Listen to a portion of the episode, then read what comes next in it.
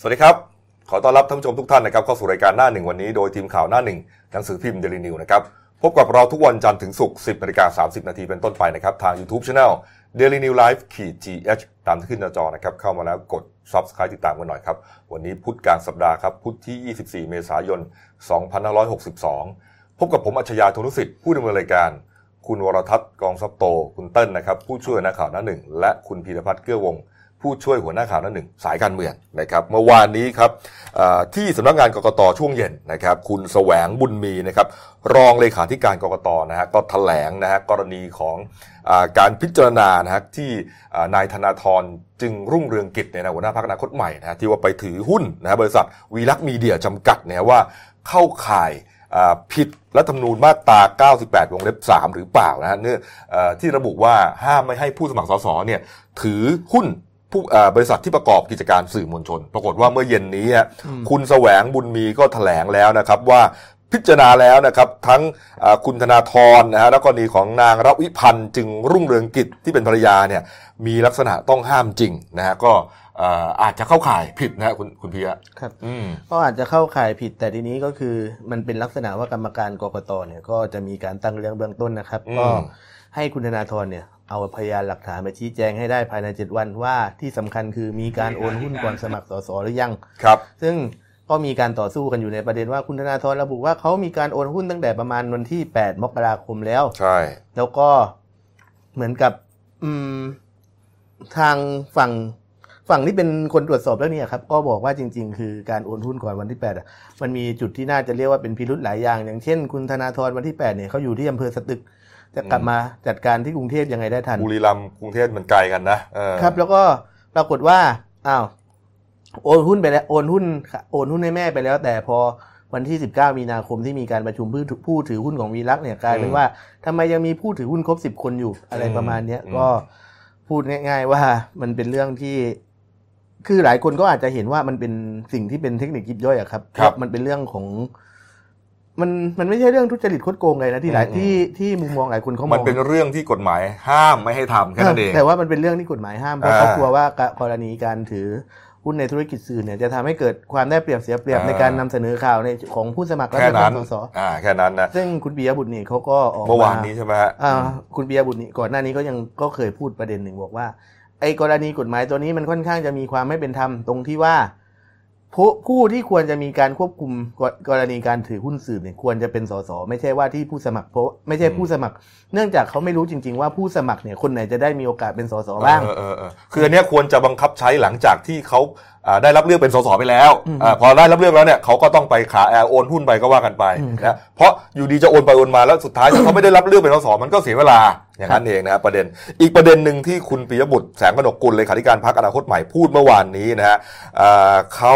อ่าบอกเป็นเรื่องช่วงเวลาสามช่วงเวลาด้วยกันเขาบอกว่าช่วงก่อนเลือกตั้งเนี่ยฮะ4กุมภาถึง 23 มีนาคมเนี่ยหากผู้อำนวยการการเลือกตั้งประจำเขตเลือกตั้ง ตรวจสอบพบปัญหาต้องส่งเรื่องให้ ศาลฎีกาพิจารณานะฮะอืมส่วนเอ่อช่วงที่ 2 ครับ ช่วงหลังวันเลือกตั้ง 24 มีนาคม กระทั่งจนถึงวันที่กกตประกาศรับรองผลการเลือกตั้ง ซึ่งคาดว่าเป็น 9 พฤษภาคมเนี่ยหากพบปัญหาทุจริตเลือกตั้ง เป็นอำนาจกกตวินิจฉัย แค่เอ่อแต่ประเด็นการขาดคุณสมบัติ และลักษณะต้องห้ามสสตามเอ่อพรปว่าด้วยการเลือกตั้งสสมาตรา 53 กฎหมายระบุให้ใช้สำหรับผู้สมัครสสแบบแบ่งเขตเลือกตั้งเท่านั้น ขณะขณะที่นายธนาธรเนี่ยเป็นผู้สมัครสสแบบบัญชีรายชื่อครับอันนี้ก็อาจจะใช้ไม่ได้แล้วนะ แล้วก็ข้อ 3 ครับ ช่วงหลัง 9 พฤษภาคม หากกกตพบผู้สมัครสสขาดคุณสมบัติ หรือมีลักษณะต้องห้าม ต้องส่งเรื่องให้สารรัฐธรรมนูญวินิจฉัยเท่านั้น แล้วยังพูดถึงอ่าปัญหาใบส้มเลยนะ บอกว่ากกตเนี่ยไม่มีอำนาจในการแจกใบส้มอืมให้กับคุณธนาธรเพราะการแจกใบส้มให้คุณธนาธรเนี่ยอ่ามันเป็นตามมาตราอ่าปรปเลือกตั้งสสมาตรา132กำหนดให้กกตแจกใบส้มกรณีมีหลักฐาน การเลือกตั้งไม่สุจริต หรือเที่ยงธรรมเท่านั้นกกตมีอำนาจสั่งระงับสิทธิ์เลือกตั้งผู้สมัครสสชั่วคราวได้ แต่กรณีคุณธนาธรเป็นเรื่องคุณสมบัติค่ะและลักษณะต้องห้ามของผู้สมัครสสไม่เกี่ยวกับการเอ่อเลือกตั้งสุจริต เพราะฉะนั้นกกตไม่มีสิทธิ์แจกใบส้มกรณีนี้คือถามว่ากกตเบื้องต้นก่อน คุณแสวงก็ยืนยันว่ากกตเนี่ยมีอำนาจในการตรวจสอบคุณสมบัติของผู้สมัครนะครับอืมแล้วก็ใบส้มจะได้ใบส้มหรือใบเหลืองเนี่ย มันก็ยังไม่ชัดเจนนะครับว่ากกกตจะมีมติส่งสารรัฐธรรมนูญยังไงครัเพียบงแต่ว่า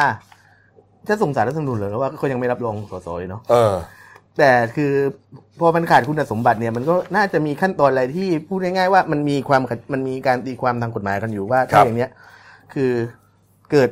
กกตตีความว่าขาดคุณสมบัติจริงๆเนี่ยจะออกลูกไหนครับดังนั้นก็คือพูดง่ายๆว่าในเจ็ดวันเนี่ยคิดว่าน่าจะเห็นความชัดเจนมากขึ้นอืมว่ากกตจะเอายังไงครับยังอย่าเพิ่งแบบตีความไปก่อนว่าเขาจะได้ใบส้มเออแน่ๆใบส้มก็คือจะโดนพักสิทธิ์ทางการเมืองหนึ่งหนึ่งปีอะนะเออครับแต่ส่วนตัวคุณธนาธรตอนนี้เนี่ยอยู่ยุโรปอยู่เนไปเธอร์แลนด์เที่ยวนะเนเธอร์แลนด์ใช่ไหมฮะก็พอทราบเรื่องนะฮะก็โพสต์ภาพเลยนะฮะเป็นภาพใส่ผ้ากันเปื้อนผ่านทวิตเตอร์ส่วนตัวนะฮะแล้วก็บอกว่าเออ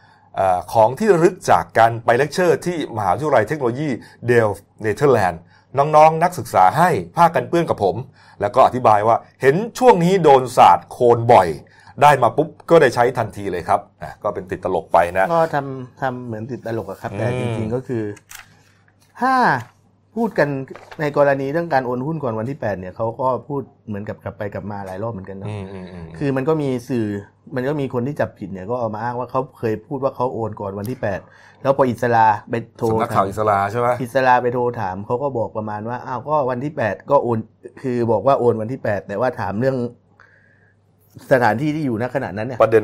สำนักข่าวอิสลาเนี่ยคุณอ่าคุณปิยบุตรเขาเขาหงุดหงิดมากนะหงุดหงิดเออมากเขาบอกว่าโอ้โหมันมันจ้องจะทำลายอะไรกันขนาดนี้นะเขาเป็นแค่พักนักการเมืองใหม่พักการเมืองใหม่นะแทนที่จะไปเอ่อตรวจสอบเรื่องทุจริตอะไรต่างๆ ที่มันมีผลต่อประเทศชาติเนี่ยแล้วก็บอกเขาพร้อมดีเบตด้วยก็พร้อมเออทำไมดีเบตแต่ว่าเออจริง ๆ คือจะบอกว่าทางสำนักข่าวนี้เขาคงไม่มาดีเบตด้วยนะมันคนละเรื่องกันใช่ไหมไม่น่าจะเออไม่น่าจะมาดีเบตด้วยนะเออแต่นะฮะแต่ก็ มันเป็นเรื่องน่าสนใจนะ เพราะว่าในกรณีที่สื่อจะขุดในกรณีที่สื่อจะขุดค้นอะไรที่พูดได้ง่ายว่ามีลักษณะของการทำผิดกฎหมายเนี่ยอืมแล้วโดนนักการเมืองโจมตีว่าแบบจะเอาอะไรกันนักหนาเนี่ยครับมันก็น่าคิดคือคุณพูดได้ง่ายนะในกรณีถ้าคุณเคยดูหนังเรื่อง Front Runner นะครับที่ Hugh Jackman เล่นนะอืมเล่นเป็นอดีตผู้สมัครประธานาธิบดีสมัยหนึ่งเขาก็บอกว่าคือบาเขาก็บอกว่าการที่สื่อการที่สื่อขุดคุ้ยอะบางทีเฮ้ยมันเป็นเรื่องส่วนตัวจริงนะ หรือว่ามันเป็นเรื่องที่แบบอาจจะไม่ อาจจะในขณะนั้นไม่เกี่ยวกับการทุจริตคดโกงนะแต่อืมปัญหาก็คือว่า ถ้าสมมุติว่าพอมาพูดกันถึงเรื่องมิติจริยธรรมอะถ้าไม่ทำตัวให้ถูกต้องตามกฎหมาย แล้วคุณคิดว่าต่อต่อไปมันจะมีอะไรตามมาอีก อืมมันแต่ก็เขาก็มองว่าเขาก็ โอ้โหพรรคการเมืองอื่นมันก็ใช่ย่อยอะ มันก็ประใช่าณเยะมันก็ใช่ย่อยจริงๆเออแต่ถามว่าในกแต่ถามว่าคือ สื่อที่สนใจในประเด็นต่างสื่อที่สนใจในประเด็นเรื่องนี้มีสิทธิ์ที่จะขุดคุยไหมเขาก็มีสิทธิ์จะตั้งคำถามในเชิงในจริยธรรมหรือในเชิงการความถูกต้องตามกฎหมายนอกจากที่จะเอ่อโพสต์ภาพผ้ากันเปื้อนแล้วนะ เมื่อวานนี้เขาอัดคลิปลงใน Facebook ด้วยนะคุณต้นนะใช่ฮะคุณธนาธรเนี่ยได้อัดคลิปวิดีโอเผยแพร่ผ่าน Facebook ส่วนตัวครับครับระบุว่าขอให้ทุกคนไม่ต้องเป็นห่วงนะฮะอ่ายืนยันว่าขณะนี้มีกำลังใจและสปิริตเข้มแข็ง พร้อมจะตั้งอ่า ข้อสังเกตคดีดังกล่าวอะเป็นการมุ่งหวังทำลายทางการเมืองอืมหลังจากนี้เนี่ยจะขอสู้ตามกระบวนการยุติธรรม แล้วก็เชื่อมั่นว่าพวกเราจะก้าวผ่านจุดนี้ไปได้ด้วยกันกำลังเดินทางกลับอืมถึงพรุ่งนี้นะเพราะว่า25เมษายนเขาก็โพสต์ตั้งแต่ตอนหัววันแล้วเมื่อวานว่ามีเรื่องด่วนนะต้องรีบกลับมาเคลียร์เออประมาณเนี้ยนะฮะอะมาอีกเรื่องแล้วกันนะครับเอ่อเมื่อวานนี้ครับคุณระดาวันวงศรีวงศ์นะครับโฆษกพรรคเพื่อไทย เขาไปยื่นหนังสือร้องเรียนขอให้กกตเนี่ยยกเลิกการสรรหาสวในส่วนที่เป็นคณะกรรมการสรรหาที่มีพลเอกประวิตยวงสุวรรณรองนายกรัฐมนตรีและรัฐมนตรีกลาโหมเป็นประธาน คุณระดาวันระบุอย่างนี้ครับบอกว่าคุณพลเอกประยุทธ์จันโอชานายกรัฐมนตรีเนี่ยแต่งตั้งพลเอกประวิตยเป็นรองหัวหน้าคอสช แล้วก็เป็นประธานกรรมการสรรหาสวด้วยนะและกรรมการส่วนใหญ่ก็มาจากคนในคอสช และรัฐบาล ถือว่าเป็นบุคคลที่ไม่มีความเป็นกลางทางการเมือง เมื่อพลเอกประยุทธ์มาอยู่ในบัญชีรายชื่อของพรรคพลังประชารัฐที่จะเป็นนายก ก็เท่ากับว่าพลเอกประยุทธ์เนี่ยไปตั้งคนของตัวเอง เพื่อไปสรรหาสวแล้วสวก็จะกลับมาเลือกประยุทธ์ไปเป็นนายกอีกทีหนึ่งเออเขามองว่าเรื่องนี้นะฮะก็จะเป็นกลารเป็นว่าการสรรหาสวเนี่ยไม่ชอบด้วยกฎเอ่อรัฐธรรมนูญมาตรา 269 ที่ระบุว่าอ่าสวเนี่ยอ่าอาจจะไม่อิสระ เพราะว่าถูกผูกมัด อยู่ในอานัตของบุคคล หรือกลุ่มบุคคลใดพักการเมืองใดพักการเมืองหนึ่ง ก็พี่เอาเอาจริงมันก็อืมมันต้องทำใจอย่างเดียวนะเขาเขียนกฎหมายให้เอื้อเขาเขาเขียนกฎหมายให้เอื้อเขาแบบเห็นคือชัดๆขนาดนั้นคือเพื่อไทยเขาก็พยายามที่จะอืมพยายามเรีกว่พยายามที่จะ sanction พยายามอะไรตลอดใช่ไหม disc redit เอ่อเอ่ออ่าเอ่อพยายามที่จะเหมือนกับแซะนู่นแซะนี่หรือเออ discredit นู่นนั่นนี่ให้คนเห็นว่ามันมีความไม่ชอบธรรมเออซึ่งมันก็ถูกเขามีสิทธิ์ในการทำที่ในฐานะอืมที่เขาเป็นนักการเมืองเหมือนถูกักต้องครับแต่ว่าถูกต้อง คือพูดง่ายๆคือทำอะไรไม่ได้วะแต่มันทำอะไรไม่ได้จริงเหรอเพราะว่าจบที่กฎหมายเขียนเอื้อมาสักขนาดนั้นเนี่ยอืมมีอย่างหรือให้เสียงสวจากคณะเสียงสวที่คสชสรรหามาช่วยโหวตนายกเออแล้วอ้างว่าเพื่อความสงบเรียบร้อยของบ้านเมืองไม่ได้แต่ในขณะเดียวกันตัวเองก็เป็นคสชเนี่ยคือคืคืออหัวหน้าคสชก็ก็เป็นแคนดิเดตนายก คือถ้าพลเอกประยุทธ์เนี่ย ไม่มาเป็นนายกเนี่ยจบแล้วเนี่ยโอเคนะยังพอเข้าใจได้ป่ะคุณพีไม่ไม่เข้าใจอะก็ยังไม่ได้เหรอก็ยังไม่ได้เพราะจริง ๆ คืออ๋อมันมีกลไกคือยังไงถึงวิกตู่ไม่มาเป็นนายกเนี่ยผมว่ามันก็มีอาจคนจะมีส่งใครอาจจะมามีคนอื่นแทนก็ได้ที่มันเป็นกลไกเดีมัยวนกันควรเนี่ยจะต้องมาจากการเลือกตั้งโดยตรง เออรัฐธรรมนูญคุณสังเกตดูนะว่ามันเขียนมันเขียนไว้เอื้อสำหรับคสชอย่างเดียวอืมคือตั้งแต่แบบ เออไม่คือตั้งแต่แบบระบบเลือกตั้งที่มีแคนดิเดตนายกครับแล้วก็เอาเสียง รวมเสียงพรรคการเมืองก่อนเพื่อจะมาโหวตนายกอีกรอบหนึ่งทั้งทั้งๆที่เมื่อก่อนเนี่ยพรรคไหนเสียงข้างมากอันดับหนึ่งก็โอเค เป็นนายกไปเลยครับ มันเห็นกัน พอระบบแบบนี้ปุ๊บอ้าวก็ยื้อการเลือกตั้งมาประมาณเกือบหกสิบวันแล้วเนี่ยที่เราเอ้ยกี่วันประมาณสามสิบกว่าวันน่ะที่เรายังไม่รู้ตัวนายกเลยครับ แล้วก็อันที่สองก็คือเรื่องสวนี่แหละ ที่อืมออกแบบมา ชัดเจนมากนะให้คสชเลือกอืมแล้วก็เขากลับไปเลือกนะเขากลับไปเลือกนายกที่มาจากคสชอีก แล้วอัครันบที่สามก็คือเรื่องยุทธศาสตร์ชาติอ่ายุทธศาสตร์ชาติกำหนดไว้ 20 ปี ก็บอกเอ้าก็คนที่สั่งให้เขียนคือคสชเออคคสชสั่งให้เขียนปุ๊บ ถ้าพักการเมืองหรือรัฐบาลไม่ดำเนินการตามคณะอ่าสวจะเป็นคนคุมแล้วก็มีสิทธิ์ยื่นร้องต่อปปช ให้ถอดถอนครมได้ โอ้โห มันกลายเป็นว่าอะก็พูดง่ายๆว่าถ้าสวสวมาคุมรัฐบาลอีกรอบเรื่องทำยุทธศาสตร์ชาติ ถ้าสวเป็นคนที่คสชสั่งได้เออสวจะกล้าทำอะไรล่ะออเพราะฉะนั้นคือพูดง่ายๆว่าเขาเขียนเขาเขียนล็อกอำนาจของให้มันสืบต่ออำนาจตั้งนานแล้วมมคือพรรคการเมืองเคลื่อนไหวอะไรก็ตามมันลำบาก เพราะฉะนั้นมันมีทางออกเดียวที่พอจะนึกออกได้คือ เมื่อไหร่ที่จัดตั้งรัฐบาลไม่ได้จริงๆเนี่ยมันต้องมาคุยกัน ว่าถ้าจะเอารัฐถ้าว่าถ้าสมมติว่าจะรอมชอมทุกฝ่ายเป็นรัฐบาลแห่งชาติเนี่ย คุณจะต้องเอาเงื่อนไขที่แก้ทุกคนต้องยอมให้มีการแก้รัฐธรรมนูญหรือว่ายกร่างใหม่ไปเลยแต่ว่าเรื่องของการจัดตั้งรัฐบาลเนี่ยพักพลังประชารัฐเขาก็ยังดำเนินการอยู่นะครับรายงานข่าวจากพลังประชารัฐเขาบอกงี้เขาบอกว่าแม้ว่าคุณมิ่งขวัญแสงสุวรรณนะหัวหน้าพักเศรษฐกิจใหม่เนี่ยยืนยันไม่ร่วมกับพักพลังประชารัฐอืม แต่สุดท้ายเชื่อว่ามติของพรรคเศรษฐกิจใหม่เนี่ยจะมีความชัดเจนและทุกคนต้องปฏิบัติตาม ซึ่งก็อีหลอบเดียวกับประชาธิปัตย์เหมือนกัน แม้ว่าทางซี่คุณชวนอะคุณอภิสิทธิ์เนี่ยจะไม่ร่วมกับประชาประชารัฐนะฮะแต่ว่าเดี๋ยวเขาก็ต้องไปเลือกหัวหน้าใหม่ กรรมการบริหารพรรคใหม่นะซึ่งณตอนนั้นเนี่ยมันอาจจะมีมติพรรคออกมาอืมแล้วก็เชื่อว่าลูกพักของประชาธิปัตย์เนี่ยก็ต้องทำตามมติพักอยู่ดีนะฮะ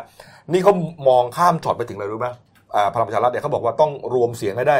เอ่อเกิน 260 เสียง มันต้องเกิน เพื่อที่จะอะไร เพื่อที่จะชนะโหวตก่อนเลยโหวตแรกคือโหวตเลือกประธานสภาผู้แทนราษฎรที่มาจากพลังประชารัฐยังไงก็ไม่ยอมให้เอ่อไปตกไปอยู่ในเอ่อคนของพรรคอื่นพรรคสองพรรคสามเพื่อเป็นเหมือนกับว่าชวนดึงมาร่วมกันไม่อาไม่ได้อืมเนื่องจากว่าอ่ามันมีผลในตอนเลือกนายก แล้วเขามองไว้แล้วว่าตัวที่จะเป็นประธานสภาเนี่ยนะของพลังประชารัฐเนี่ย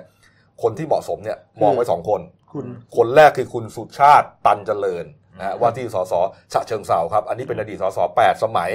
อดีตรัฐมนตรีช่วยมหาดไทยแล้วก็เป็นอดีตรองสภาประธานรองประรองประธานสภาด้วยใช่ไหมฮะใช่เออเนี่ยฮะอีกคนหนึ่งคือที่พูดถึงกันนะก็คือคุณวิรัตรัตนเศรษฐ์ครับอันนี้ว่าที่สสบัญชีรายชื่อ เพราะว่าทางคุณวิรัตนี่ก็พูดได้ง่ายว่าเป็นคนที่เป็นฐานเสียงในโคราชของพลังประชารัฐอืมเนี่ยฮะก็เรียกว่าไปแย่งพื้นที่มาจากอ่าพรรคไรนะชาติพัฒนามาได้เยอะเลยใช่ไหมแย่งมาจาก โอ้โหโคราชจริงๆ คือมันเป็นจังหวัดที่หลายพักอ่าจ้องมากเลยนะ มีอ่าชาติพัฒนาก็เอาอ่าชาติพัฒนาเพื่อไทย พลังประชารัฐก็มีอะไรครับเท่านั้นแหละคืนะอนะฮะ หลายหลายพักจ้องจ้องพื้นที่โคราชมากอ่าปิดท้ายประเด็นการเมืองนิดนึงครับ เมื่อวานนี้ครับศาลฎีกาแผนกคดีอาญาของผู้ดำรงตำแหน่งทางการเมืองนะครับ พิพากษาจำคุกนายทักษิณชินวัตร อดีต นายกรัฐมนตรีนะฮะเป็นเวลา 3 ปีนะฮะโดยโดยไม่รอลงอาญานะฮะแล้วก็ให้ออกหมายจับด้วย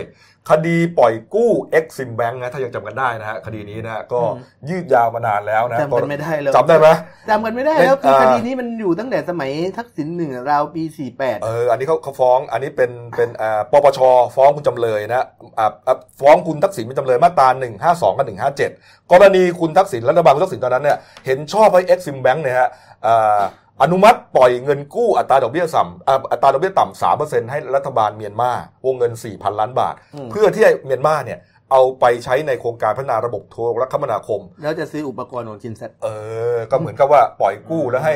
ให้ไปพม่าเนี่ยมาซื้อของเขาของของเขาอ่านนะแล้วมันดอกเบี้ยต่ำไม่ไม่คุ้มทุนเนี่ยเขามองว่าเป็นการเอื้อประโยชน์อืมนี่เนี่ยสามปีครับโดนไปก็นะคิดว่าคง อยู่เมืองนอกอะไม่ได้กลับมาหรอกไม่ได้กลับแน่นะยกเว้นอะในกรณีที่จะมีคนทำสำเร็จจริง ๆ คือขอรื้อคดีเขาทำใหม่หมด แต่ว่ามันก็ถ้าทำแบบนั้นไม่มีประโยชน์เลยนะกลายเป็นว่าประเทศไทยจะวนเวียนอยู่กับแค่หนึ่งการแก้รัฐธรรมนูญสองการช่วยทักษิณบอกอะโอเคอืมไม่ต้องไปไหนแล้วที่โทษกันว่าเพราะว่าที่โทษว่าเศรษฐกิจแย่อย่างนู้นอย่างนี้คนจะอดตายกันหมดแล้วก็คุณอืมวนเวียนกันอยู่แค่นี้เอานะ อะมาความคืบหน้าเรื่องของฮบเวลนะครับกรณีศาลปกครองสูงสุดนะครับพิพากษาให้การรถไฟแห่งประเทศไทย แล้วก็กระทรวงคมนาคมนะจ่ายเงินชดเชยค่าบอกเลิกสัญญาสัมปทานกับฮบเวลประเทศไทยจำกัดนะฮะรวมๆแล้วก็ประมาณสัก 12,000 ล้านบาทเนี่ยนะฮะแล้วก็ให้คดีถือเป็นที่สิ้นสุดครับแล้วต้องจ่ายภายใน 180 วันด้วย โอ้โหเต้นกันครับเมื่อวานนี้ฮะคุณวเอ่อวรวุฒิมาลานะครับรักษาการผู้ว่าการการรถไฟแห่งประเทศไทยก็บอกว่า หลังจากนี้ครับทางการรถไฟจะร่วมหารือกับฝ่ายกฎหมาย ถึงแนวทางความเป็นมา และรายละเอียดในโครงการขนส่งทางรถไฟยกระดับ ก็คือหรือว่าฮบเวลเนี่ยนะว่าจะต้องทำอย่างไรต่อไป เพื่อให้ภาครัฐเนี่ยเกิดความเสียหายน้อยที่สุดครับ เบื้องต้นก็จะนำเอาคำพิพากษาของศาลปกครองสูงสุด ที่ตัดสินให้กระทรวงคมนาคมโดยการรถไฟเนี่ยต้องจ่ายเงินชดเชยไปเนี่ยนะครับ มาอ่าพิจารณาว่าจะทำอย่างไร จะชดเชยอย่างไร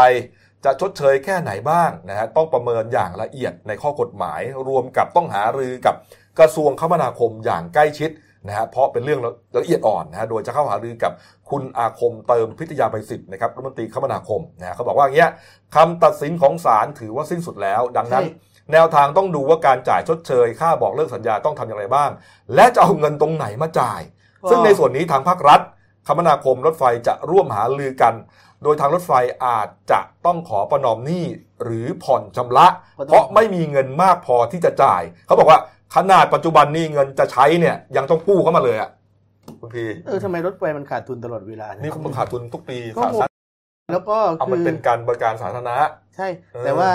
เรื่องโฮปเวลนะครับ ก็คือเงินต้นมันหนึ่งหมื่นหนึ่งหมื่นเท่าไหร่หนึ่งหมื่นหนึ่งหมื่นพันแปดร้อยล้านบาท มันบวกดอกสิบดอกยี่สิบสามสิบปีบวกได้ไปเท่าไหร่ ประมาณห้าหมื่นห้าหมื่นสองพันคนล้านเขาคิดไปขนาดนั้นนะเออเออแต่ว่าก็ยังไม่มีระบุออกมาต้องยังอันเนี้ยต้องดูว่าอายการหรือใครจะตีความว่าสุดท้ายแล้วเนี่ยไอ้ดอกเบี้ย7.5%ต่อปี ตั้งแต่เริ่มผิดสัญญาเนี่ยมันรวมแล้วเท่าไหร่อืมมันอาจจะไม่ใช่หมื่นสองก็ได้มีคนเขาคิดมาแล้วแชร์ในโซเชียลห้าหมื่นล้านอะห้าหมื่นกว่าล้านก็อืมพูดง่ายๆว่ายังยังไงก็ต้องจ่ายอะเพียงแต่ ต้องจะเอาเงินที่ไหนมาจ่ายวันนี้ก็เงินวันนี้ภาษีของเรานั่นเองฮะวันนี้ก็เข้าครมครับวันนี้เข้าครมเดี๋ยวก็คงจะรู้กันว่าคมนาคมเนี่ยชงแนวทางอะไรเพราะว่ามันมีเงื่อนเวลาบังคับใช่ปะว่ามันเออต้องจ่ายในกี่วันร้อยแปดสิบวันใช่ไหมใช่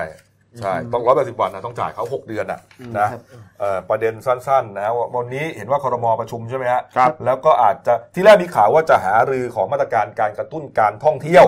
นะที่ว่าจะให้เงินงบประมาณ1,500ล้านบาท ไม่ใช่หนึ่ง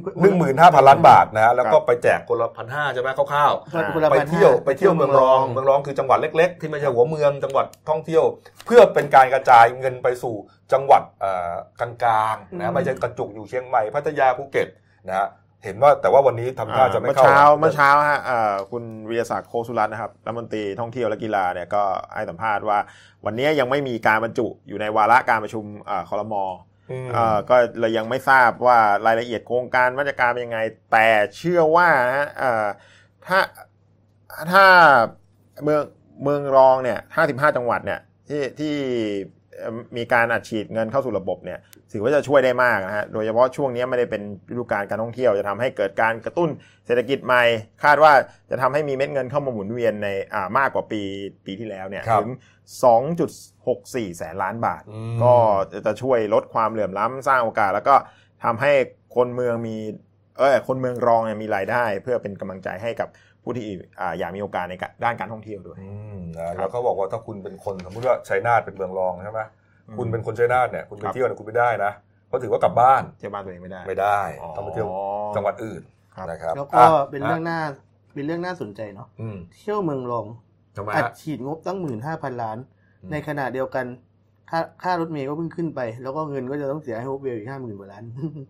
เออฝั่งหนึ่งต้องฟังจ่ายดูเหมือนรวยนะเออฝั่งหนึ่งต้องจ่ายนะฝั่งหนึ่งก็แจกก็แบบเออเราก็อยากรู้มากเลยถ้าพลังประชารัฐได้เป็นรัฐบาลจริงๆนะเขาบอกเลยนะว่า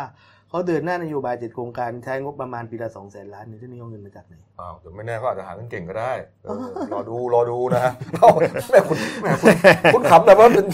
ละครโทรทัศน์มากเลยนะเนี่ยเสียงไม่มีอยู่วันนี้จะให้หัวเราะดังได้ไงเอาดูครับการ์ตูนคุณขวดปิดท้ายเรื่องนี้เลยฮะแจกเงินนี่แหละฮะอะไรโทรทัศน์บอกเนี่ยเอ้ยหน้าตาเหมือนใครเนี่ยเฮียกวงป่ะไม่รู้ไม่รู้จักรัฐบาลแจกเงินพันห้าร้อยกระตุ้นเศรษฐกิจ ซึ่งสุดท้ายก็หนีไม่พ้น มีมือดำๆมาล้วงเอากระเป๋าจาก คนดูโทรทัศน์บอกว่า ก็นี่ไง ขอดูหน่อย สุดท้ายก็คือเงินเรานี่เองก็ใช่ไงเงินก็ภาถึงษีก็ถึงบอกไงว่า เดี๋ยวต้องเดี๋ยวหลังจากนี้ต้องมีการขึ้นราคาอะไรอีกแน่เลยหลังจากรถเมย์นำไปแล้วเนี่ยขอหัวเราะอีกทีได้ไหมไม่ได้เก็บเอาปิดท้ายกูเดียวนะกลับมาช่วงหน้ามีอีกหลายเรื่องน่าสนใจนะครับเอ่อเรื่องเอ่อผัวหึงโหดนะกระทืบเมียตายคาโรงแรมเลยนะเพราะว่าอะไรเพราะว่าแชทไลน์ไม่เลิกสักทีเออเป็นพาลูกไปเที่ยวภูเก็ต จริงนะเป็นนกแบบกระทืบตายคาโรงแรมแต่ว่ามันเป็นเรื่องโรคจิตคนสมัยใหม่เดี๋ยวนี้คือบางทีคนเล่นโซเชียลมากจนคนรอบข้างแบบรู้สึกแบบเออน่ากระทืบสักทีเหรอเอ้าเฮ้ยจริงมันมี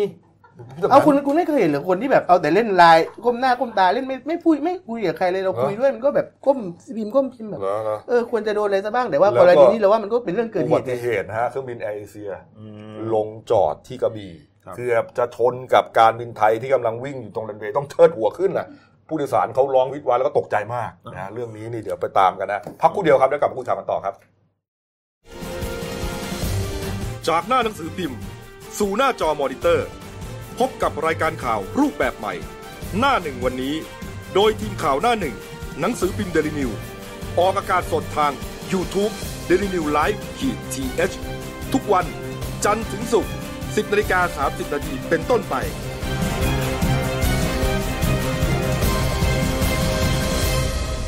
แล้วคุณจะได้รู้จักข่าวที่ลึกยิ่งขึ้น จากหน้าหนังสือพิมพ์ สู่หน้าจอมอนิเตอร์ พบกับรายการข่าวรูปแบบใหม่ หน้าหนึ่งวันนี้ โดยทีมข่าวหน้าหนึ่ง หนังสือพิมพ์เดลิวิวออกอากาศสดทาง YouTube d e l i n e w l i v e ขีดทีเทุกวัน จันทร์ถึงศุกร์10นาฬิกา30นาทีเป็นต้นไป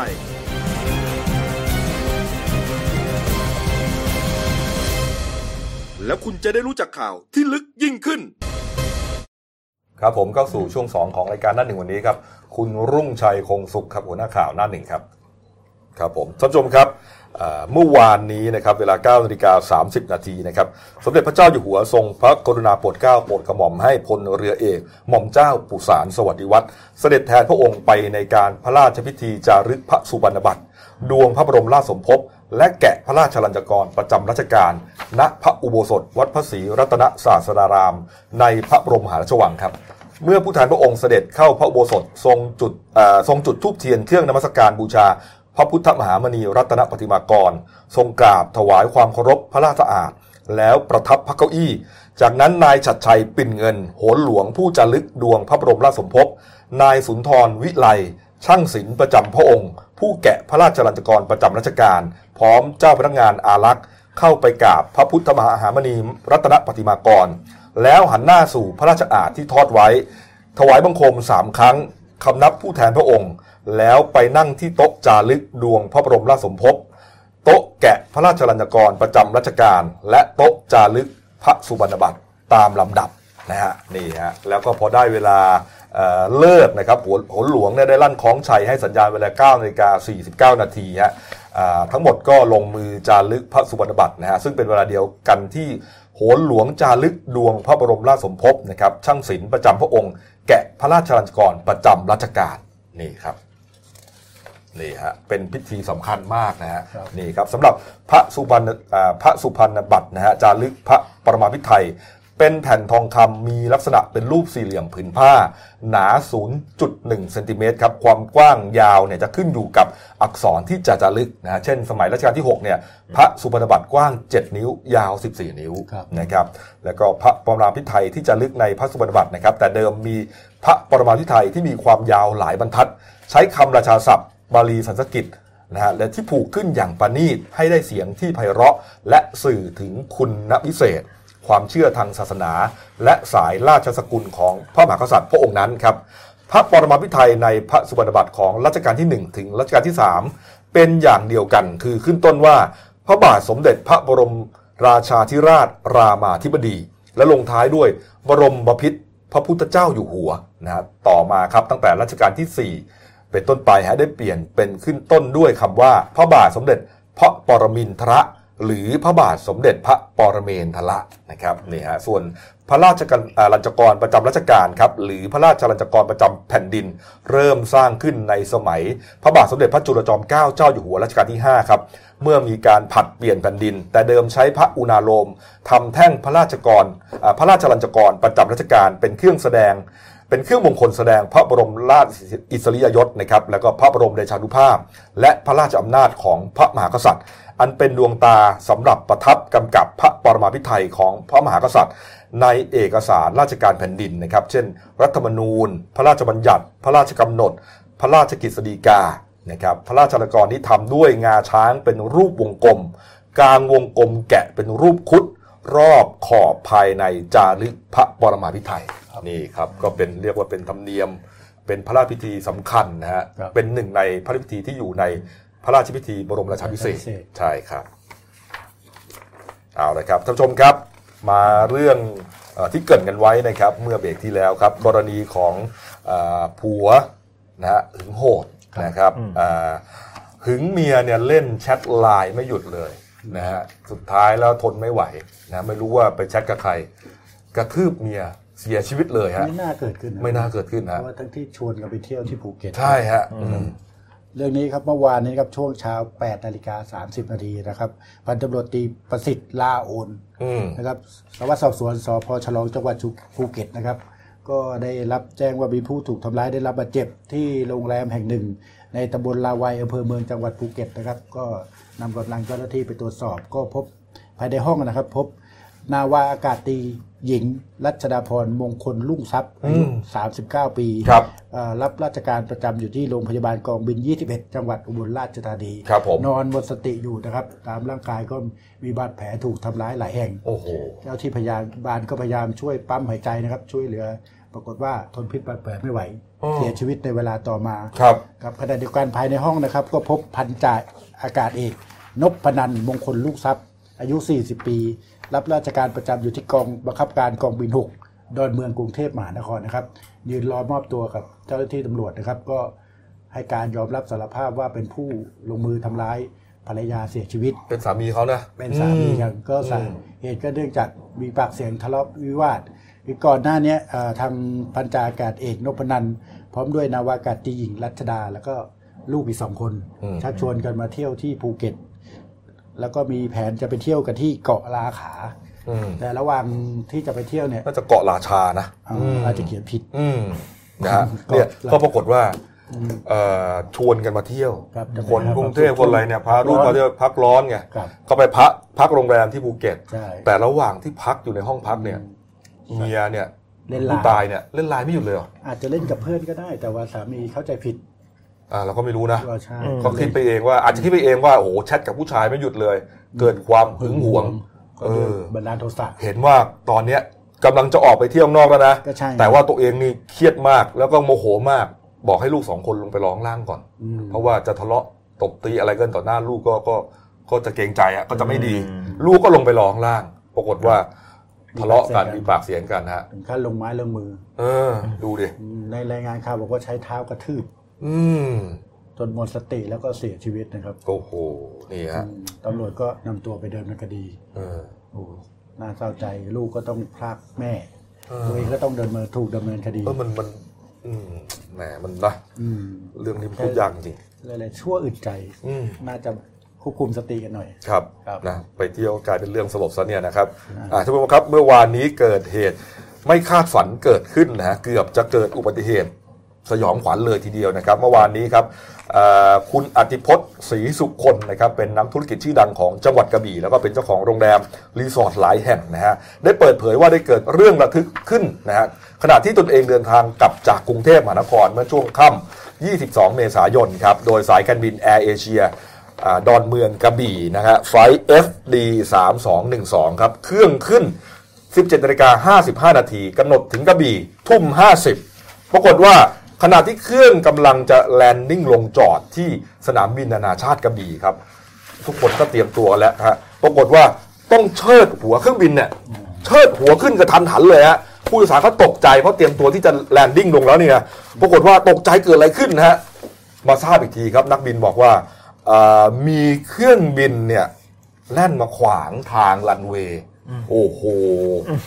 เป็นไปได้ยังไงครับ เขาบอกว่ามีเครื่องบินอีกลำหนึ่งจอดขวางรันเวย์อยู่นี่ฮะคุณอธิพจน์ก็ไปไปโพสต์ใน Facebook เลยนะบอกว่าวิทยุการบินพลาดอย่างแรง เครื่องบินลำที่ผมโดยสารมากำลังร่อนลงที่สนามบินกระบี่ แต่ต้องเชิดขึ้นอย่างกระทันหันเพอรับแจ้งจากนักบินว่ายังมีเครื่องบินอีกลำจอดบนรันเวย์ต้องบอกว่าโคตรอันตรายใครอยู่เวรสอบสวนกันเอง เครื่องบินสองลำชีวิตผู้โดยสารเกือบ 400 คนไม่ใช่เรื่องล้อเล่นนะฮะ นี่ฮะโอ้โหนี่ครับ เรื่องนี้ครับคุณสมนึกลงทองนะครับ กรรมการผู้อำนวยการใหญ่ของบริษัท วิทยุการบินประเทศไทยจำกัดเนี่ยฮะก็เป็นผู้ให้บริการควบคุมการจราจรทางอากาศเนี่ยบอกว่าเรื่องนี้ได้รับแจ้งแล้วเขาบอกว่าสาเหตุที่สายการบินหนึ่งเนี่ยไม่สามารถนำเครื่องลงจอดที่กระบี่ได้ ต้องเชิดหัวขึ้นเนี่ยเนื่องจากว่ามีเครื่องบินขนาดใหญ่ของสายการบินอีกอีกสายการบินหนึ่งเนี่ยจอดขวางรันเวย์อยู่นะเขาบอกว่าโดยกำหนดเนี่ยนะ เครื่องบินที่จะเข้าไปที่รันเวย์เพื่อที่เทคออฟขึ้นเนี่ยจะต้องใช้เวลาให้แล้วเสร็จเนี่ยไม่เกิน 5 นาที เข้าใจปะเข้าใจครับ เหมือนกับว่าเครื่องบินเนี่ยค่อย ๆ ออกไปจากหลุมจอดใช่ไหมมีเวลาแล้วก็เข้ารันเวย์อะไรเนี่ยอืมแล้วก็ขึ้น 5 นาที แต่ปรากฏว่าเอ่อนักบินเนี่ยใช้เวลา6นาทีหกนาที เกินไป 1 นาที เพราะว่ามันเครื่องบินลำใหญ่ ก็ส่งผลให้กระทบต่อ ตารางการร่อนลงจอดของอีกสายการบินหนึ่งโอ้โหมันนาทีเดียวเนี่ยมัน มันเบียดกันไปหรือเปล่าเนี่ยมันเสียวไป400กว่าคนน่ะไม่ใช่คือคือคือแม้ว่าเขาจะทำตามเวลาก็จริงนะแต่มันแป๊บเดียวเองนะเออโอ้โหจัดนะจัดเวลากระชั้นชิดมากเออสำหรับสายการบินเขาบอกว่านี่ฮะสายการบินที่ที่จอดขวางนะเป็นการบินไทยการบินไทยของเรานี่เอง TG 2 5 0ครับสุวรรณภูมิกระบี่ฮะเป็น Airbus A 3 3 0ก็เป็นเครื่องบินขนาดใหญ่นี่อันตรายนะเนี่ยแต่เหตุการณ์นี้ผมชื่นชมกัปตันของไอแอร์เอเชียนะนะตัดสินใจดี เออนะตอนนี้เรื่องนี้เนี่ยทางบอร์ด บอร์ดของของเนี่ยต้องเขามีการสอบสวนกำลังสอบสวนเขาบอกว่าแค่เรื่องแค่เนี้ยเขาต้องสอบแล้ว เขาจะรอให้เกิดอุบัติเหตุเหมือนรถยนต์ไม่ได้ ถ้ามองอย่างนี้ก็เป็นเรื่องแค่เล็กน้อย แต่ถ้ามันเกิดขึ้นมาโอ้ยแล้วเรื่องใหญ่เรื่องใหญ่เรื่องใหญ่ครับนี่ฮะต้องสอบหาข้อเท็จจริงครับ ครับผมอะมาอีกเรื่องหนึ่งนะครับอ่าปิดท้ายนะฮะกรณีของที่เจ้าที่ตำรวจเอ่อเจ้าที่ทหารใช่ไหมฮะครับนำกำลังไปตรวจสอบอ่าผับชื่อดังแห่งหนึ่งย่านฝั่งธนบุรีชื่อว่าเวฟผับนะฮะตั้งอยู่ในแขวงตลาดภู เขตธนบุรีนะครับ ปรากฏว่าอ่าพบมีผู้เสพสารเสพติดด้วยใช่ไหมใช่ฮะครับอ่าเมื่อวานเนี้ยตอนช่วงตีสามอืมอ่าเพราะจริงๆก็ต้องปิดกันหมดแล้วแหละครับอ่าพลพลตรีมนัสจันดีอะรองผอกอรมนของกรุงเทพนะครับครับ แล้วก็พร้อมด้วยพันเอกวิโรจน์หนองบัวล่างรองหัวหน้ากลุ่มงานรักษาความปลอดภัยของกอรมนก็ส่วนที่กำลังกับเจ้าหน้าที่ปปสแล้วก็ตำรวจสนตลาดพลูนะเข้าไปครับค้นร้านเวฟผับนะฮะก็ตั้งอยู่ในอาคารชั้นใต้ดินเนี่ย ของอาคารธนบุรีพลาซ่าครับซึ่งอ่าอ่าก็ไปถึงเนี่ยก็พบว่ากำลังจัดปาร์ตี้โฟมสงกรารกันอยู่ก็ก็กำลังเต้นกันยังสนุกสนานเลยอืมทางเจ้าหน้าที่ก็สั่งให้อ่าปิดอ่าเปิดปิดเพลง เปิดไฟ ทางนักท่องเที่ยวก็พยายามจะหนีกัน แต่ก็ถูกปิดไว้หมดทุกทางครับ ทีนี้เนี่ยอ่าทางพอมาตรวจตรวจอ่า บัตรประชาชนอะไรเนี่ยนักเที่ยวพบข้างในเนี่ยพบนักเที่ยว 440 กว่าคนเลยฮะครับตรวจบัตรประชาชนตรวจปัสสาวะจับตัวจปัสสาวะทีละคนพบว่ามีปัสสาวะสีม่วงเนี่ย 38 คนอืมเป็นผู้หญิงเนี่ย 25 คน แล้วก็ผู้ชาย 13 คนอะครับยังไม่มีเยาวชนอายุต่ำกว่า 20 เข้ามาใช้บริการนะครัฮะบแต่นอกจากนั้นเนี่ยก็ยังพบยาเสพติดทั้งไอซ์เค ยานอนหลับที่ก็ห้ามจำหน่ายนะฮะอ่าตกอยู่กับเกลื่อนพื้นเลยครับ ขึ้นไปตรวจที่ชั้น 3 กับชั้น 9 พบอุปกรณ์การเล่นการพนันอีกหลายอย่าง เช่นคอมพิวเตอร์สำหรับเล่นพนันออนไลน์ บาคาร่า คาสิโน ตู้ม้า แล้วก็ตู้สล็อตนะฮะ ครับ ก็พบว่ามีการโอนเงินเนี่ยเข้าออกวันละหลายแสนบาทเลย ครับ ก็ทางอ่าพันเอกวิโรจน์เนี่ยก็บอกว่านะไออะสถานบริการเนี่ยมีนายเลวัตชัยภูมิอายุ 43 ปีเป็นคนดูแลนะก็ก็อืมมีการเปิด เกินเวลาจำหน่ายสุราเกินเวลา มั่วสุมยาเสพติด ก็ถือว่าผิดคำสั่งของคอสชที่ 22ทับ2558 เรื่องครับเปิดเกินเวลาอ่าอืมขายเครื่องดื่มแอลกอฮอล์เกินเวลาฮะปล่อยปละละเลยให้มียาเสพติดเข้าไปในสถานประกอบการ แล้วก็มียาเสพติดจึงจึงใช้คำสั่งนะฮะคอสชที่ 13ทับ2559 สั่งปิดทันที 5 ปี แต่เขาบอกว่าผับนี้เนี่ยมันเคยถูกปิดไปแล้วครั้งหนึ่งเมื่อสองสามปีก่อน ครับ มาเปลี่ยนชื่อแล้วเปิดใหม่ได้อืม เออหลังจากนี้ก็จะประสานให้นายชนะจักรีมงคลนะอายุ 58 ปีเนี่ยเจ้าของอาคารนะพบมาพบพนักงานสอบสวนครับทีนี้นะหลังเป็นเรื่องขึ้นมาเมื่อวานเนี้ทางพลตำรวจโทสุทธิพงษ์วงปิ่นผออ่าผู้บัญชาการตำรวจนครบาลนะก็ได้ มีคำสั่งให้ 5 เสือลงพักตลาดภูนะครับ เข้ามาช่วยราชการที่กองบังคับการตำรวจนะครับนครบาล 8 ซึ่งประกอบไปด้วยนะฮะคนแรกอะผู้กำกับการเป็นพันตำรวจเอกบรรยงแดงมั่นคงครับผู้กำกับการสอนอตลาดภูคนที่ 2 พันตำรวจโทปารบเสริญสูงเนินรองผู้กำกับการสอบสวน คนที่ 3 พันตำรวจโทนาราวุฒิรักษาวงศ์รองผู้กำกับการปราบปรามอืมคนที่ 4 พันตำรวจตรีพานุวัฒน์เจริญยิ่งอ่า สารวัตรสืบสวนครับคนที่ 5 พันตำรวจโทภัยจิตคำบานสารวัตรปราบปรามนะฮะครับก็อ่าห้าคนนี้ให้เข้ามาช่วยราชการที่กองบังคับการตำรวจนครบาลแปดอ่าแล้วก็ให้พันตำรวจหญิงปวีนาเอกชัดผู้กำกับการสอบสวนของกองบังคับการตำรวจนครบาลแปดไปรักษาราชการแทนตำแหน่งผู้กำกับการเออแล้วก็อ่าพันตำรวจโทวิชัยสนสกุลรอง ผู้กำกับการสอ่าสืบสวนกองบังคับการตำรวจนครบาล8ไปรักษาราชการแทนในตำแหน่งรองผู้กำกับการสอบสวนเออสืบสวนนะครับโทษทีโทษทีอ่าก็คือมีเอาตำรวจหญิงไปเป็นรองเอ่อเป็นผู้กำกับครับก็อ่าตำแหน่งจะพิจารณาอีกครั้งหนึ่งครับผมเรื่องนี้เนี่ยจริงๆเนี่ยเขาบอกว่าเอ่อทหารไปจับใช่ไหมแล้วก็บอกว่ามีตำรวจเข้าไปร่วมจับครับก็ไปไปๆมาๆอ้าวแล้วตำรวจถูกเด้งยังไงอะอืมเออเรื่องนี้นี่ตกลงตำรวจเขารู้เรื่องไหมเนี่ย ว่ามีผับเปิดเกินขนาดนี้แล้วมีตู้ม้าตู้อะไรอยู่ด้วย ไม่รู้ไม่รู้ผมไม่รู้แต่ผมว่าโดนเด้งเนี่ยรู้แล้วแหละตอนเนี้ยแล้วไม่รู้ตำรวจรู้เปล่าแต่รู้ว่าตำรวจโดนเด้งตอโดนเด้งแน่ๆแล้วนะเออแต่รู้ว่าไอ้นักท่องเที่ยวที่มาเที่ยวผับเนี่ยเขาบอกมาจากไหนเขาบอกเล่นสงกรารจากพระประแดงติดพันมาเหรอเขามาเล่นวันที่ยี่สิบยี่สิบใช่เหรอก็แถวนั้นก็ได้มั้งเขามันอยู่ติดกันเหรอเออเล่นเสร็จก็มาฉลองปาร์ตี้โฟมเออใช่ใช่ใช่มัน เขารายงานข่าวเขาว่าอย่างนั้นอืมเอานะก็โดนไปนะครับห้าเสือโรงพักตลาดภูนะครับ อะนี่ฮะเดี๋ยวหนังสือหน่อยฮะเริ่มแล้วนะครับ วันนี้นะฮะวันแรกนะครับ นี่ครับจะมาเป็นหน้าหนึ่งนะครับเป็นเรียกว่าเป็นปกนะครับ ที่ว่าเป็นปกฉบับพิเศษใช่ครับนะครับ ก็จะมีทั้งหมด 10 วัน